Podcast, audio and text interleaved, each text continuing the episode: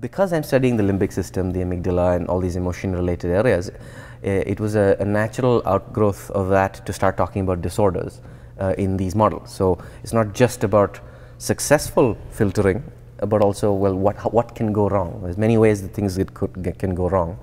And that allows us to not just ask what are the correlates, like which area is involved, but why.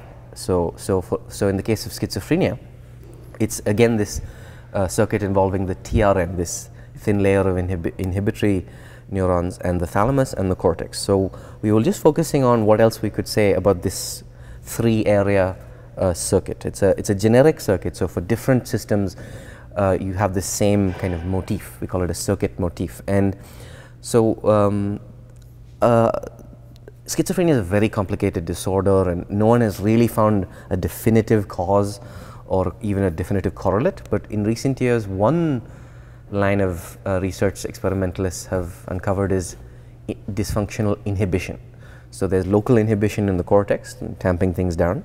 Then there's the TRN itself, which has been linked with uh, schizophrenia. So, so we thought let's look at this circuit and see what it can do and what can go wrong. So when you're making a computational model, you need to pick a behavior that is tractable. Like modeling hallucinations would be cool, but it's very difficult because you know we really don't understand how language is generated. So getting to that is is too complicated. So what we found, I I was quite intrigued to learn that a few years ago that uh, one of the most uh, um, readily identifiable symptoms of schizophrenia is uh, disordered eye movements.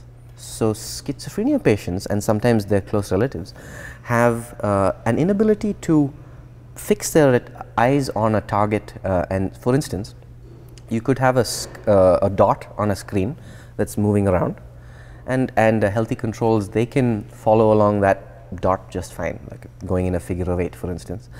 Um, whereas with a, a schizophrenia patient their, their eyes will often be quite erratic. And there was a paper showing that mm. a hmm. machine learning method involving a couple of eye movement uh, tasks, just using those, could tell um, schizophrenia patients and their close relatives from controls with something like above 95% accuracy. Wow. So it's a diagnostic symptom, uh, very useful for you know at-risk uh, populations and for the patients themselves. Um, wow. And so the question is, well, what's producing this uh, this symptom, yeah. and might that shed light on other symptoms? Yeah. So I set up a circuit involving a simplified version of the the three brain regions: cortex, TRN, thalamus, and I made a simple eye tracking uh, um, model that that uses the this kind of circuit to uh, maintain a, a, a, target at the center of attention.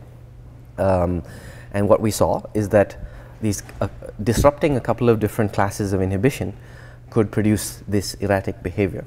And so, so, so that's something that experimentalists can now maybe work with. We showed that different uh, disruptions could look vaguely similar, but also have differences. So this ties into the idea that schizophrenia and potentially other disorders may not just be one disorder. They may be a family of disorders with different causes that seem outwardly similar. Mm -hmm. And I think this is very important going forward for the field. And I think the field is more and more acknowledging this. So apart from that diversity of causes story, one idea that we elaborate in the discussion section is, is the idea that um, going off track uh, is uh, maybe a feature of other symptoms of schizophrenia. So one symptom uh, is having disordered thoughts. So it may be that uh, if you can't track uh, a dot, some, if that similar disruption is going on elsewhere, it's, you're not able to follow a, uh, context relevant set of thoughts. So the same disruption going on in an analogous circuit might prevent uh, someone from holding on to the line of thinking and sort of jumping from one thing to the other. So it's an interesting way of uh, looking at how a simple local circuit disruption can have these uh, widespread effects uh, in different systems. Okay, this example was I'm, now I'm thinking my imagination is roaring about all these other potential diagnostic methods mm -hmm. that don't yet exist that yeah.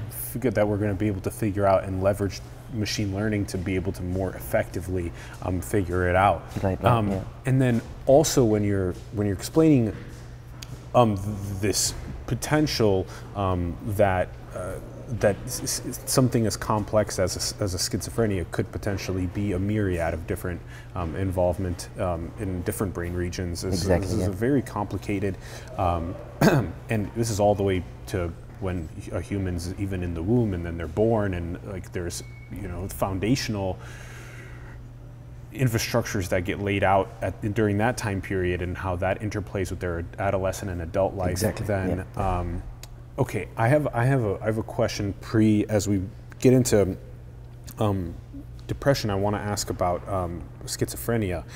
Um, I've had several conversations um, with people about how um, we may all be uh, the spectrum of schizophrenia, potentially, uh, from a good schizophrenia to a bad, potentially, schizophrenia, and how um, uh, in, at, in, in, in what, what we've created with hyper realities, where um, it, like a Santa Claus is kind of like a hyper reality. We've made up a story, Okay. and we and we call it real, Mm-hmm. and then pe- we tell some people tell their kids that that's real, Yeah. Mm-hmm. and there's cookies and stuff, and, and sliding down the chimney with presents and all this kind of stuff, reindeer, etc. And um, and then it almost gets you know in a sense there's this these two competing realities Right, that are then right. occurring. And so um, for and and some people even say um, one of the most um, uh, potentially uh, one of the greatest measurements of, of intelligence is one's ability to abstractly reason multiple perspectives, multiple variables on a, on a given issue. And so um, when you're doing that, what you're doing is you're trying to see how like a low socioeconomic status person sees the world, how a rich person sees the world, how someone from India, how someone from Pakistan, how someone from um, different countries, also different genders, different religions, how people see the world, right? So if you're trying to balance all these perspectives and see them all, so do you see kind of w- where I'm coming that um, in this term, and how do you feel about all of that? So, I just started reading uh, a book sort of from left field compared to the neuroscience st- side. It's called The Sublime Object of Psychiatry. It's a kind of a more a humanities approach to schizophrenia.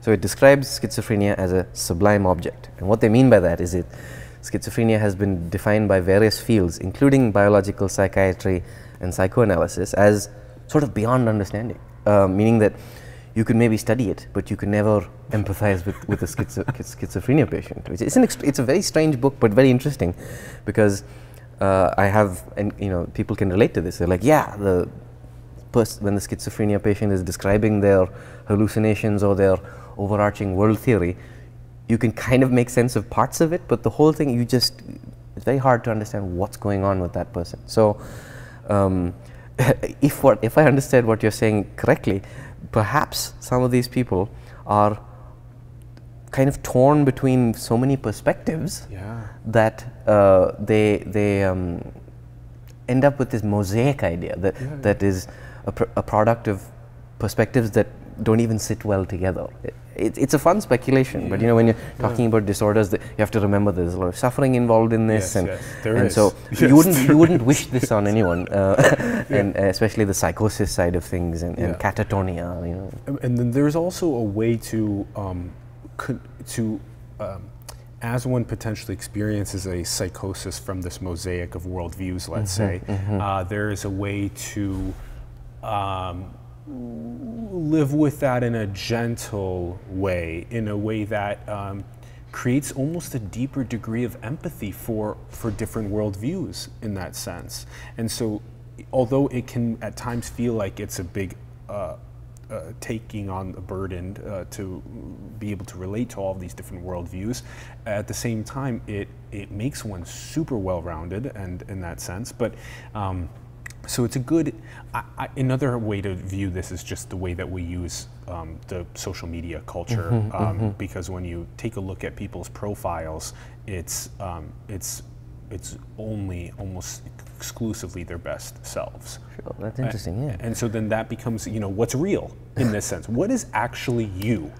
Because is you really only your photos of you looking your absolute best, traveling, Mm-hmm, having the best meals with the best people? Is it real? No. yeah. So um, because you're definitely not po- posting when you feel anxiety or when you feel depressed or when you um, you know you're feeling a lack of love or um, you know. So so here's again this this this idea of what is reality and how can um, how do hyper realities, how do um, um, uh, balancing different worldviews into a large mosaic, how do these things relate to schizophrenia? It's a fascinating question. If we're in a simulation or not, you know, that's Well, where we. yeah, this, these are all hard, very, very hard questions. But what you said about empathy, I think, can Okay, help please, maybe yes. ground this in something. So I read a few years ago a fascinating paper on schizophrenia in different cultures. So it, I, I believe it was called Hearing Voices in, uh, I think, Africa, uh, in Ghana and Chennai. Like, there was an African city and an Indian city. Excuse me.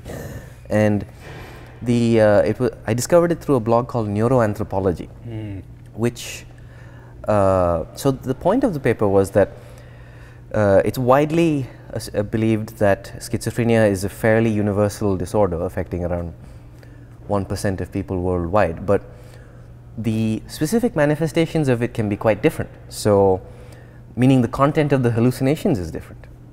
so, um, in different parts of the world, like for instance, apparently in the West and in America, a lot of the uh, voices uh, are uh, potentially giving sort of violent instructions of some sort. Whereas apparently in India, some the voices sometimes are a motherly voice telling you to clean up your room. So, so there's that difference. Then there's also the, the way in which society responds to the person having hallucinations. So the paper talked about how in certain tribes, they frame this having of hallucinatory voices in terms of possession. So a spirit is possessing you. And interestingly, uh, you might think, wow, that's unscientific, it's nonsense. But it, this may actually help reintegrate people into society because uh, when the person is not hearing voices or acting weird, uh, their belief is, well, they can come join work because the spirit isn't with them today. And allowing people to be in society and be a productive member of society is really important. And one of the things you, you read, for instance, in that book I mentioned earlier, uh, is that schizophrenia is sometimes defined in terms of inability to contribute to uh, useful work. So there's a capitalist element to who we decide is like incapable of being useful. So the way that society And in what responds. sense? Because if you give them a big uh, paint uh, kit, or yeah, Yeah, yeah, or- yeah, yeah. Well, you know, I, I often wonder if you know, in in early, and this is a popular idea that in earlier generations, people who were prophets or maybe shaman might have been what we would now call schizophrenia uh, patients. So, um, so how the culture responds uh, is important, and also how they tell people. So, for a long time in America, there was an instruction to patients to ignore the hallucinations. Whereas what you said about empathy is very relevant because some places they instruct uh, patient, patients to listen to their, not act on everything that the voice tells them to do if they're telling them to do things, but you could, in the spirit of empathy towards people outside, these constructed people that may exist in you are in a sense um, perspectives. They might not be correct or accurate, Yes, correct. but as with most people, people just want to be heard and, and given some kind of consideration. You don't have to list, act on every piece of advice you receive, but giving them the, the time to be heard is a great way to diffuse frustration and tension rather than ignoring people. yes. So, um, so, so empathy towards oneself may be important too, or, or, or one's selves. Yeah, yeah, yeah, yeah, yeah. This is this has been such a fascinating back and forth on on schizophrenia, and I really am so interested in it.